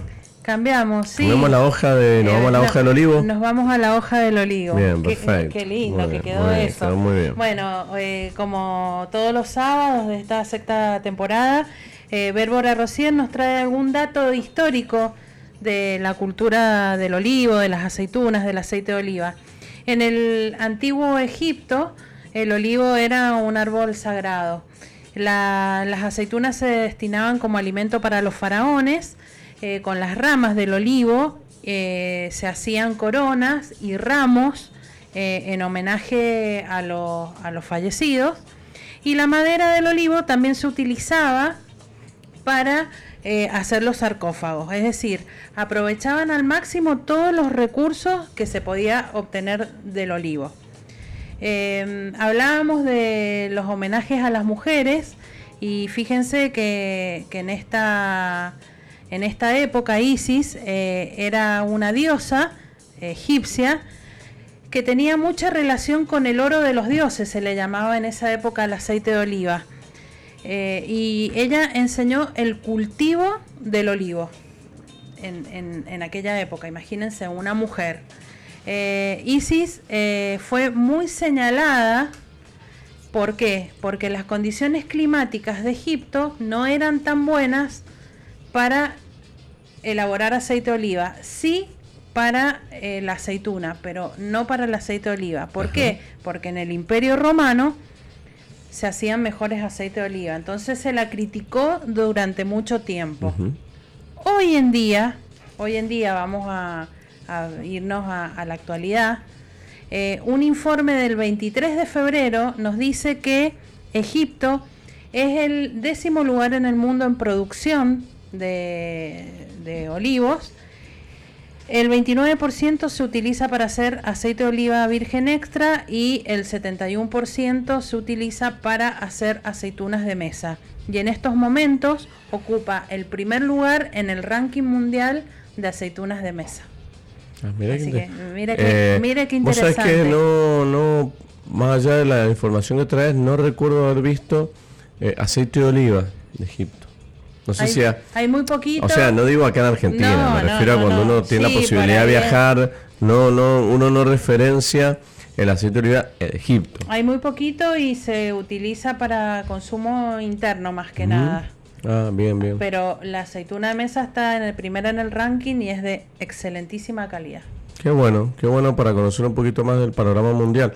¿Ha probado alguna vez Egipto o no? No, bueno, no, no he tenido la oportunidad, hay que ir. O sea, ¿qué pasaje ya? Vamos a decir, Egipto primero y Argentina, estamos en el 7º lugar, es decir, no estamos en los mejores 10. Sí, no, eso no me... aceituna de mesa. Quinto en aceite de oliva virgen extra. Bien, bueno. Muy bien. Qué interesante. Bueno, le pregunto a Adriano, porque nos lleva el tema si es consumidor y qué le parece si en su día a día o en sus preparaciones, porque también cocina. Adriano no solamente vende y toma vino, sino también dicen que es un gran cocinero. Yo digo no dicen es solo porque una cuando cara no, bonita, Adriano. No, claro, bueno, yo no solo es un vecino porque vivimos cerca, sino que también yo digo que es un gran cocinero porque dicen, porque no he tenido la posibilidad de probar sus platos, pero bueno, vamos a hacer caso a toda la gran masa de críticas que dice que es un buen cocinero. ¿Usás el aceite de oliva virgen extra? Y sí, tengo aceite para freír, tengo aceite para ensaladas, tengo aceite para plato caliente, tengo aceite para el horno. Entonces, son 4 aceites en mi... Muy bien. En mi mesada, porque eso lo aprendí de mi novia. Me dijo, Adriano, en serio, porque ella, yo me pongo con ella hace 10 años, es mi pareja, o sea, son 10 años. 10 años, ya no está una vida, ya está. O sea, que ni te escuche, ¿no? Porque te va a tirar un botellazo. No, un amor, y te digo que ya está para siempre, o sea, está. Nunca digas para siempre, pero en realidad es para siempre para mí, lo vivo así. Y ella me dijo, Adriano, ¿cómo puede ser que cocines así sin aceite de oliva posta? ¿Cómo el aceite de oliva posta? Porque tenés uno solo, me decía. En su casa ya es Montalto de apellido, son Tanos, y ahí se juntan y se compran de a litros de aceite, van a una aceitera, van con la camioneta, se traen y se lo reparten entre los hermanos y los uh-huh. cuñados. Compran aceite posta y buscan de productores, ¿entendés? O sea, no se quedan con lo que le da la ciudad. Sí, no, comercial. Y ahí se toma buen aceite en esas familias, la pasta linda funciona y, uh-huh. y es una familia Tana. Entonces me dijo, ¿cómo me vas a hacer eso? Y bueno, desde ahí me quedó en la cabeza, así que bueno, se cocina con aceite. Empezás a profundizar y, uh-huh. y te das cuenta y que ya hoy tenés 4 uh-huh. aceite de oliva, sí, en forma permanente, para distintas cocciones. El picual, el arauco es lo que me gusta y juego con eso, pero trabajo a nivel personal con eso en mi cocina. No soy de cocinarle mucho a otra gente, es muy raro. Ejemplo, como eso fue para vos, Lucho. Que no, si yo no estoy diciendo que me invite, no. Mi dieta es muy... muy limitante a veces a lo que es la cultura común. Es amplísima porque tengo una oferta muy grande, pero mi dieta no es común. Entonces eso hace que yo normalmente cuando hay una juntada llevo mi comida. Uh-huh. No me hacen comida o no cocino para gente, uh-huh, porque no es lo que busca el pueblo, digamos. Entonces eso hace que esté exento de que otros puedan probarlo. Zafás de cocinar. Zafo hacer juntada en tu casa de cocinar. Claro, y mi vieja por ahí sí, cada mi novia sí, pero... Y más allá de cocinar, porque nosotros decimos siempre que nos gusta, pero bueno, más allá de que, entre comillas, haya sido una imposición de tu novia en aquel momento. Fue una recomendación, mujer. Bueno, pero digo, está bien, todo lo que quieras. Pero digo, hoy lo disfrutás y... Es que me abrió la mente, claro, me hizo dar cuenta. Y lo entendiste. Y sí, y dije, puta madre, o sea, estoy buscando... tan buenos vinos para maridar, me estoy olvidando de esta parte que es muy importante. Tal cual. Y bueno, tal cual. Así que teniendo tan buena oferta, vos decís que estamos quintos en el mundo, séptimo, es muchísimo, o sea, estamos re bien. Y yo cuando veo las estadísticas o ves los premios en las aceiteras o los visitás y ves el esfuerzo y el trabajo, vos te das cuenta que decís, miércoles, estamos en un lugar que no te podés quejar y cómo no vamos a disfrutar lo que tenemos. Claro. Si tenemos buenos aceites, tenemos buenas aceitunas, no puede faltar. Claro. Entonces en la heladera no puede faltar al menos una pasta de aceitunas, mínimo. Y sí, obvio. Eso tiene que estar. Las aceitunas, el frasquito está y bueno, se consume a diario. Al menos en casa la aceituna es bienvenida. No. Yo me acuerdo, nosotros teníamos casa en Cacheuta y teníamos un olivo ahí de Cacheuta y teníamos un viñedo ahí. Yo me hice de river en el viñedo de Cacheuta, que es el único viñedo que había ahí. Ahora me cayó mejor, Adrián. Mejor es lo que me caí. Que sos de River. Sí, abajo de la higuera, enfrente de las 4 hileras que tenía mi nono, porque era lo que cabía por el espacio. Ahí tenía su Malbec, y es un Malbec de altura, de montaña, donde hoy no hay viñedos. Y yo sé que hay fotos de ese viñedo. Entonces, mirá, en Cacheuta tuvo uva, pero se cosechaba temprano y lo hacía con 9 grados, 8 grados. Y porque se le helaba. Entonces lo cosechaba temprano y era el vino que hacía mi bisabuelo, su papá. Claro. Él llegó de Italia a hacer la vía del tren y plantó su olivo, plantó su uva, porque es el terreno que le dieron. Vos cuando hacías el tren, te pagaban con un terreno. Y él pidió un terreno ahí en la montaña. Lo podías pedir acá en la ciudad, él lo pidió en la montaña porque él hizo esa parte de la vía. Entonces, y ese terreno hoy está actualmente visible, digamos, está, porque viste que ha habido muchos cambios ahí. Pero está, digamos, el lugar físico. Sí. Ajá, mirá vos. Está el lugar físico. Ah, mirá vos. Así que es Aguas del Pizarro, ahí nací yo. Mirá. Ah, mirá. Yo viví hasta los 3 años ahí. Ajá. Ahí estaba la casona de mi nono, estaba la cocina leña, la pava gigante, la... ¿cómo es que se llama? La plancha de hierro, uh-huh, la cocina de hierro, está todo ahí. Y un hermoso lugar, aparte. Sí, sí, tremendo. Había nogal, había higueras, había uva, había mucha cebolla y gallinas y todo eso. O sea, un buen lugar. Mi mamá dio clases 10 años en la escuelita que está enfrente al puente colgante. Y en ese cementerio está enterrado mi bisabuela. Y mi bisabuelo está en la puerta del túnel del tren, el túnel 1, que es a donde terminaba nuestro terreno. Sí. Es el que está enfrente al Puente Blanco. Y claro, ahí hay una cosa de cemento grande, es una tumba. Ahí está enterrado mi bisabuelo. Él se pegó un tiro ahí, tenía psoriasis y no tenía cura en esa época. Era desesperante y no aguantó. Él se fue como a los 56 años, pero... que tener una historia en Cacheuta. Sí, Cacheuta es parte de mi vida. Mirá, sí, claro. Qué bárbaro. Mi papá era levantabarrera en la destilería. Terminó siendo gerente de IPF, pero ahí en la vía esa que está en la destilería. Creció la destilería en el Fiat 600. Y wow. Sí. Bueno, qué lindo. Bueno, gracias por compartir. No, bueno, qué linda historia. Y aparte, todo eso nos llevó el olivo. Mirá. Porque fue una pregunta del olivo. Y vendés oliva, o sea, vendo oliva, tenemos 4 proyectos ahí en la vinoteca, uh-huh, que son todos de acá y bueno, la gente se lleva su caja de vino y su botella de aceite se la lleva siempre. Vos tenés que tener eso porque te lo piden, uh-huh, vienen a buscarlo, sí, ya lo tienen en la cabeza. Y a los brasileños les gusta mucho. Sí, mucho. Y es que es muy buena calidad de lo que tenemos y se busca. Entonces hay que ser competitivos, tener la oferta, mínimo lo que te piden y siempre tener algo más que no conocen, porque eso está bueno. Exactamente. hay muchos proyectos que merecen estar. Hola amigos, escuchándolos como todos los sábados. Este es mi primer sábado que los escucho, para ser honestos. Muy lindo programa, muy linda la historia de Cacheuta contada recién. Así que bueno, nada, nos mando un saludo. Muchas gracias Cristian por el saludo, el mensajito. Y bueno, decíamos, una pregunta del Oliva, terminamos en una historia personal de Adriano que es muy linda porque creo que refleja muchas de las historias de los que vivimos acá.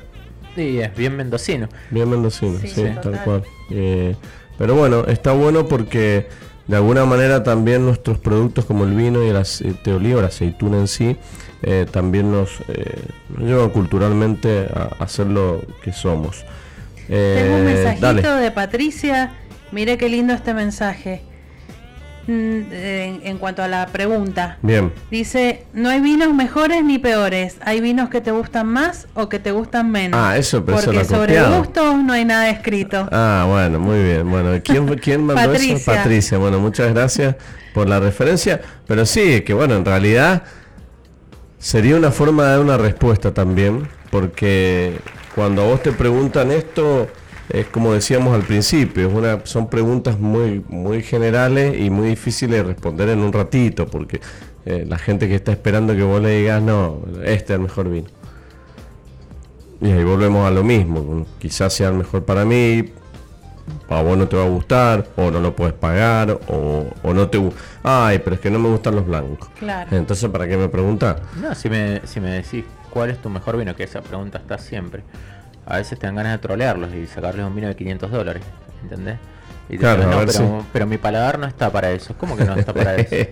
Sí, podés probar, su paladar no, señor, su tarjeta de crédito no está para eso. Claro, es que te vas a dar cuenta, le digo. Si vos te subís a una Ferrari, quizás conocés la mecánica de tu Gordini, pero quizás el Ferrari no lo conocés. Pero si vos te subís y estás a 300 kilómetros, vas a saber que estás en un Ferrari y vas a sentir que estás en un Ferrari y te vas a dar cuenta que estás en un Ferrari. Quizás vos entendés lo que son los vinos jóvenes, sin roble siquiera, te gusta el vino joven, fresquito, hasta le pones un hielo y te abra un vino de $600 y decís, wow, o sea, te vas a dar cuenta que estás en las grandes ligas. Sí. Entonces, por ahí quizás no lo puedas experimentar al 100%, quizás estás lejos de poder disfrutarlo, entender la complejidad, pero vas a saber que es algo maravilloso lo que tenés en la boca, y porque te vas a dar cuenta. Entonces, no me vengas con eso porque va por la billetera. Entonces, yo cuando me dicen cuál es tu mejor vino, yo le digo, primero veamos una cosa, de qué estamos hablando, porque me gustan todos, me gustan rosados, me gustan naranjos, me gustan blancos. Segundo, es usted el que viene a comprar, entonces, ¿qué es lo que más le gustó? Y se lo cambias de una. Claro, y sí, ahí la charla se da y terminás riéndote y se hacen chistes, porque sin humor no hay, por más que no soy mucho de sonreír, no. Es eso. No soy tan socarrón, pero... No, y aparte que creo que hay cuestiones básicas que como es el disfrute. El disfrute de cada uno es muy distinto. Y yo planteé algo que no lo vamos a alcanzar a charlar hoy, pero es el umbral del disfrute.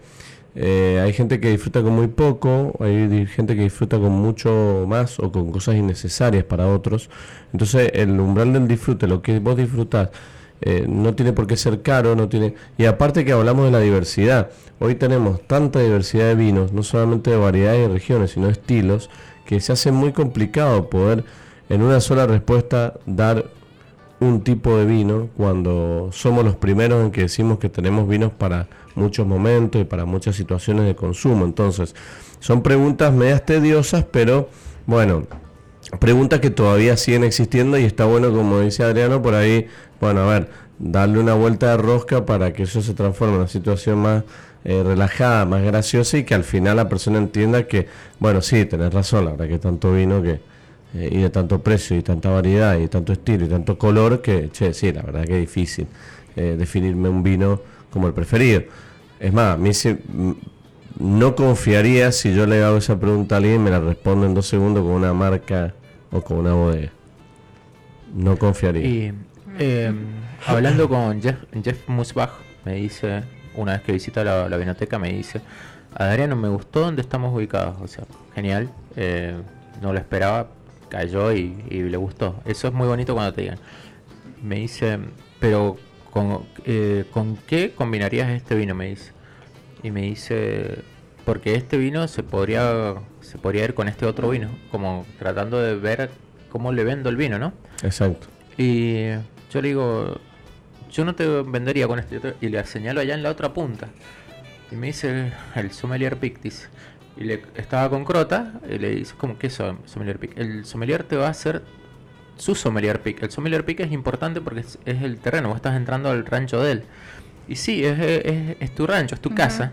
Y el sommelier Pic por ahí quizás no te va a llevar a la bodega de al lado o no te va a llevar a la misma región. Quizás te va a llevar a otro espacio donde vos quizás a ese vino te gustaría combinarlo con aquel otro para que tengas un exacerbado saltar en paladar para poder entender el varietal. Sí, no significa que el vino que donde está, los del lado son su competencia. Sí. Directa. Quizás en región sí, porque por región. En región sí, pero en recomendaciones que vos podés hacer es totalmente distinto. Ese vino en particular, quizás en la región, puedes llevarlo al lado, pero es mucho más bonito si ese vino lo comparás con aquel otro, porque por ahí la técnica es muy similar o la forma de hacerlo es muy similar y el terroir va a hablar, y los vinos son terroir hoy en día, se habla del terreno, por eso se vende desde la región.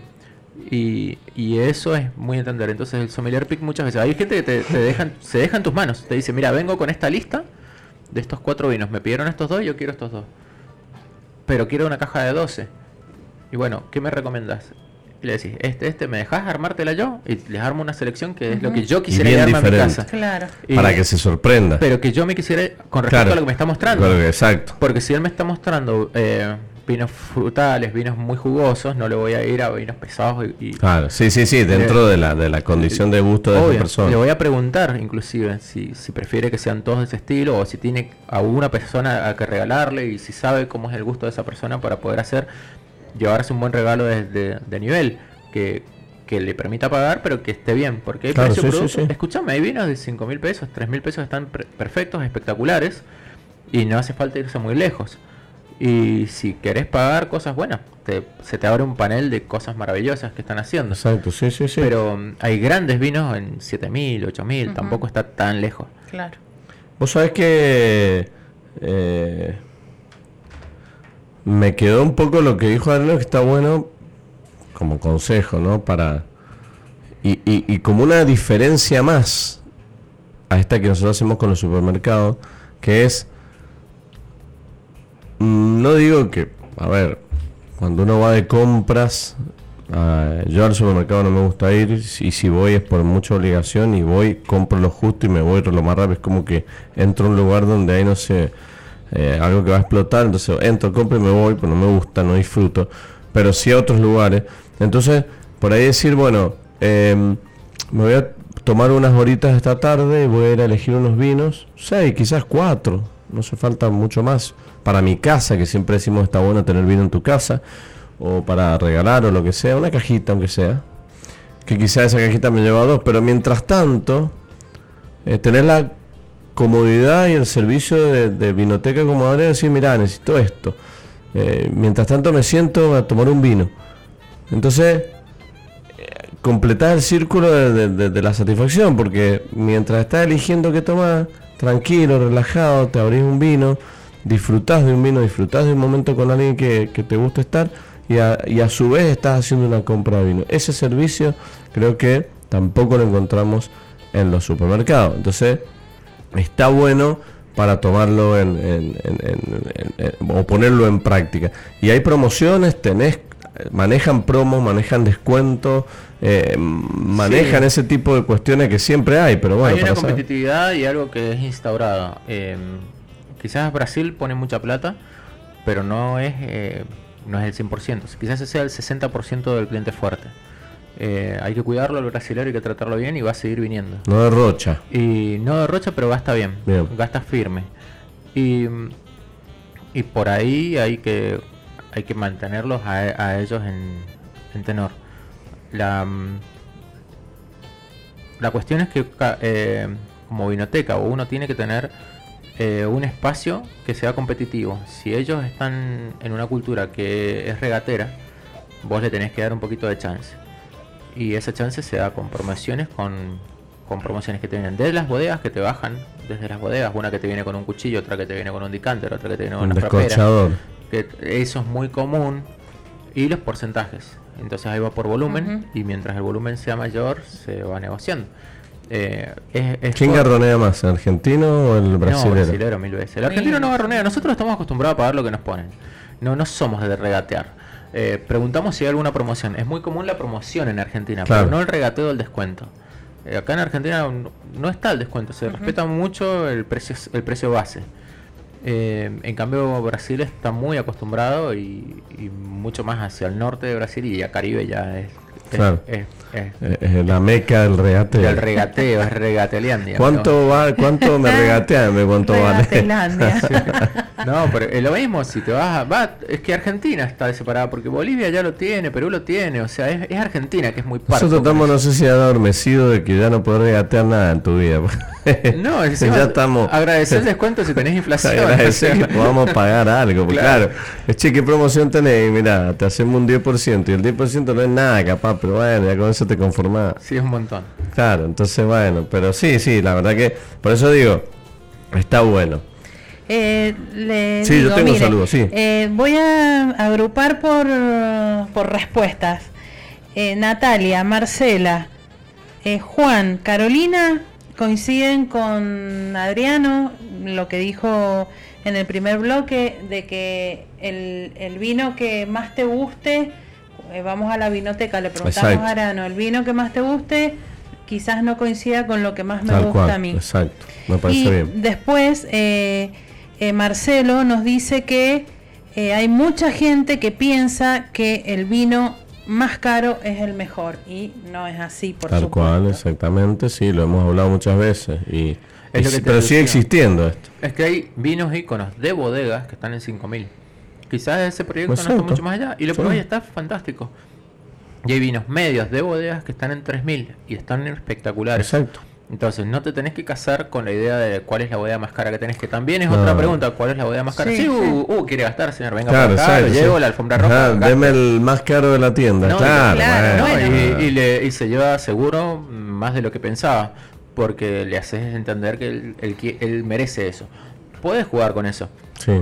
Es la economía lo que... bueno, pero si alguien te pregunta, quiero comprar más caro, bueno, venga, vamos. Hay esos clientes, y es un estatus, ellos lo pagan por estatus, y por ahí quizás no lo van a abrir nunca, es un tesoro, o por ahí se lo toman a diario, hay gente también. Exactamente. Hay para todos los gustos, y está bueno tener para todos los gustos. Bueno, y viste también en las ferias, eventos, cuando uno está ahí en un stand, que te viene...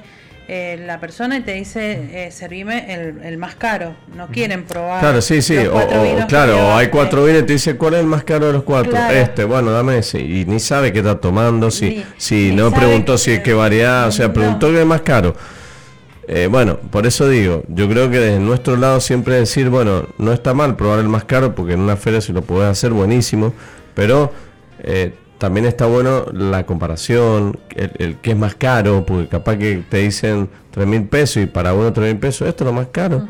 Y o te dicen, mira, vale 120.000 pesos la botella, y bueno, no te quedas sin respuesta. Entonces, también hay que ir un poquito más allá. No digo entrar a lo técnico, conocer si el terroir, lo que sea, pero por lo menos, mira, estos son nuestras variedades, estos son nuestros vinos más comerciales, este es nuestro vino ícono, que es el top que tenemos, por lo menos, no, dame el más caro. Me parece una... Es burdo, mirá, es burdo, pero pasa, y hay gente que por ahí no tiene tiempo. Y si tiene tiempo, esa venta normalmente termina siendo fructífera, muy divertida también, porque por ahí vos tenés un montón de cosas caras que ni sabe que existen. Y si querés vinos topi, porque hay gente que te dice quiero vino topi, podés hacerlo. A mí me gusta cuando la venta se da surtida y que está el desafío en ver si puedes sacar un poco más sin ser agresivo. Exacto, a nivel que se siente incómoda la persona. Exacto. Y tratar de aprovechar. Si la persona está abierta a llevarse lo que vos le digas, es el momento de mover la cava. Que son la mayoría de las ventas, son las menos las que tienen con la lista completa. Y entonces ahí está la responsabilidad de ir moviendo las etiquetas. Claro. Y eso nos da a nosotros la posibilidad de que las bodegas nos sigan mandando vino. Si a una bodega vos no le vendés vino, no te va a mandar vino. Eso la corta, o sea, o te lo va a limitar. Sí, pero yo siempre digo, que lo hablábamos creo en el corte, que también la bodega sobre todo para la bodega, los productores, aquellos que hacen vino en poca cantidad, mediana, también tienen que entender que bueno, están en un lugar donde hay muchísimas etiquetas, muchísimo vino, y que se supone que tienen que entender que vos estás, bueno, queriendo vender todo, pero no siempre puedes vender lo de esa persona o lo de esa bodega. Entonces tampoco es fácil. No, digo, por eso que las mismas bodegas se encargan, si son competitivas, se encargan de hacerte capacitaciones. Claro. Ellos te invitan a la bodega, te visitan, te llevan algo para que probás, te caen y te hacen una capacitación local. La conexión con todas las bodegas es muy importante. Sí, sí, bueno, las acciones que cada bodega pueda tomar también es importante. Hay bodegas que lo hacen y mucho, y hay bodegas que inclusive están lejos y vienen y hacen las acciones acá. Y eso es un antes y un después. Una vez que vos podés probar todo, que podés dialogar todo, podés estar actualizado para poder seguir. Exacto. Entonces, desde adentro de la biblioteca viene esa parte de control, y desde afuera de la biblioteca uno asistir a todo lo que... visitar bodegas, que es algo muy propio de Mendoza y que nos olvidamos a veces que las tenemos acá. Visitar bodegas y asistir a los eventos, que es algo muy importante. Que, a ver, como para ir concluyendo un poco, ¿no? Porque la verdad que la visita de Adriano, más allá de contar un montón de cuestiones interesantes, te abre el panorama que nosotros lo conocemos, pero por ahí para muchos del otro lado, lo que es trabajar en una vinoteca, ¿no? Porque... mucha gente cree que una vinoteca y que surgió, ya por suerte ya casi que no, pero en un momento la ponerse una vinoteca era lo mismo que ponerse un kiosco. Dice, che, bueno, ¿qué nos ponemos? Hagamos un negocio, bueno, y ponemos una vinoteca, total, compramos unos vinos y los vendemos.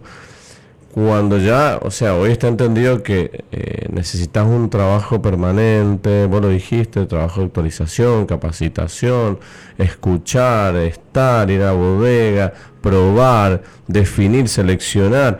Bueno, tenés es muy amplio el trabajo. Lo que pasa es que se entiende como que no, te pones una vinoteca y dejá que los vinos se vendan solos. El sommelier de cava, yo cuento 7 tipos de sommelier que hay, generalmente. 7 trabajos muy definidos, diferentes, totalmente marcados de sommelier. Los hice todos y el que más me gusta es el de Cellar, el de cava. Vos, si te especializás en eso, terminás siendo curador de cava, que es algo fantástico. Sí, claro, exacto. Y tenemos hoy en día curadores de cava, y eso es hoy, porque hace 20 años esos que son curadores de cava eran los vinotequeros hace 20 años, y te digo que los trataban mal, inclusive siendo sommelier. Porque ¿cómo vas a estar ahí si la mecha es buscarte una bodega del Valle de Uco y mostrarte en la foto que sos un sommelier de restaurante de bodega del Valle de Uco? Eso es lo más in que hay. Sí, lo hice, pero realmente no me parece que el de cava sea menospreciable. Y hoy en día se entendió, se cambió el paradigma, y trabajar en vinoteca no te digo que sea top, pero sí está muy respetado. Porque se entendió que nosotros tenemos... un medio de comunicación de lo más importante. Sí. El restaurante no te va a comunicar tanto o tan bien como una vinoteca. La vinoteca es un espacio para hablar de vinos. Es un espacio de comunicación, un espacio educativo. O sea, los clientes pasan y pasan media hora, una hora, 40 minutos, no pasan 5 minutos. Uh-huh. Pasás y charlas y hablas de vino y te llevas buenas cosas. Si vas apurado, te vas a ir rápido, pero... lo más común es que se queden charlando, porque encuentran un lugar donde hay un feedback, claro, y los hace volver. Y eso es algo muy lindo, y se termina siendo un cliente que va a ir por tal botella. Es muy bonito cuando estás haciendo el pedido de vinos. Hacer un pedido de vinos lo hago 2 veces por semana, 2 horas y media, 3 horas con la computadora y los Excel. Es durísimo porque son miles de etiquetas. Claro. Y entonces, vos cuando estás pidiendo, este es para tal. Uh-huh. Claro, es muy bonito. Sí. Claro. O sea, bueno, vos sabés que le estás pidiendo el vino que lo va a ir a buscar. Se empiezan a fidelizar los clientes. Es muy bonito eso, porque es para esa persona. Bueno, me voy con un tema de actualidad, ¿no? Porque tengo una noticia que salió en La Nación hace unos días, el 10 de marzo, relacionada a los mejores 15 vinos del 2022 que eligió el Club de Vinos Bon Vivir, en donde sus socios votaron en este lindo ranking para poder reflejar de alguna manera el gusto de los vinos que compran y que consumen. Y bueno, dentro de la variedad y diversidad que hay, bueno, quiero mencionar obviamente a nuestros amigos de Bodega Stafile, que en el puesto número 2 salieron considerados con el Cabernet Franc 2019 de la línea Premium, ¿no? En donde lo describen como un tinto con mucha complejidad, elaborado obviamente por el enólogo Ricardo Minucci y Fabricio Orlando, con uvas de Agrelo, allí en Luján de Cuyo, 12 meses en barrica, roble francés y americano, y dan la descripción del vino de lo sensorial. Por lo tanto, bueno, felicitarlos nuevamente por estos reconocimientos, que está lindo porque, a ver, yo siempre digo, los reconocimientos están buenos siempre, sean más comerciales o no, está bueno el mimo, y cuando lo hacen consumidores es mucho mejor. Entonces, la verdad que bienvenido el reconocimiento, y cuando entras ahí a la lista hay un montón de vinos interesantes para conocer. Hay 20 vinos, hay 15 vinos, de estos mejores, hay distintas categorías. Así que bueno, este artículo que salió en La Nación el 10 de marzo, hace unos días, reflejando el Cabernet Franc Stafile Premium como uno de los dos mejores vinos de los 15. Así que bueno, felicitaciones a todo el equipo de trabajo que va mostrando la diversidad y la calidad de su vino. Bueno, se nos fue el programa, Mari. Tremendo. No sé para qué anoté todo. Bueno, Pablo, Diego, Julio, Romina, Carlos, algunos de los que nos han saludado, mandado mensajes. Tenemos que hacer una parte 2 con Adriano, sí, por favor. Sí, bueno, sí, Adriano, él siempre dispuesto, sí. y mientras no le quitemos horas de trabajo, que de hecho, bueno, debería estar trabajando, no quiero ser botón. Bueno, no, muchísimas gracias por haberme invitado, y siempre dispuesto, estoy cerca, así que somos vecinos, como dijiste.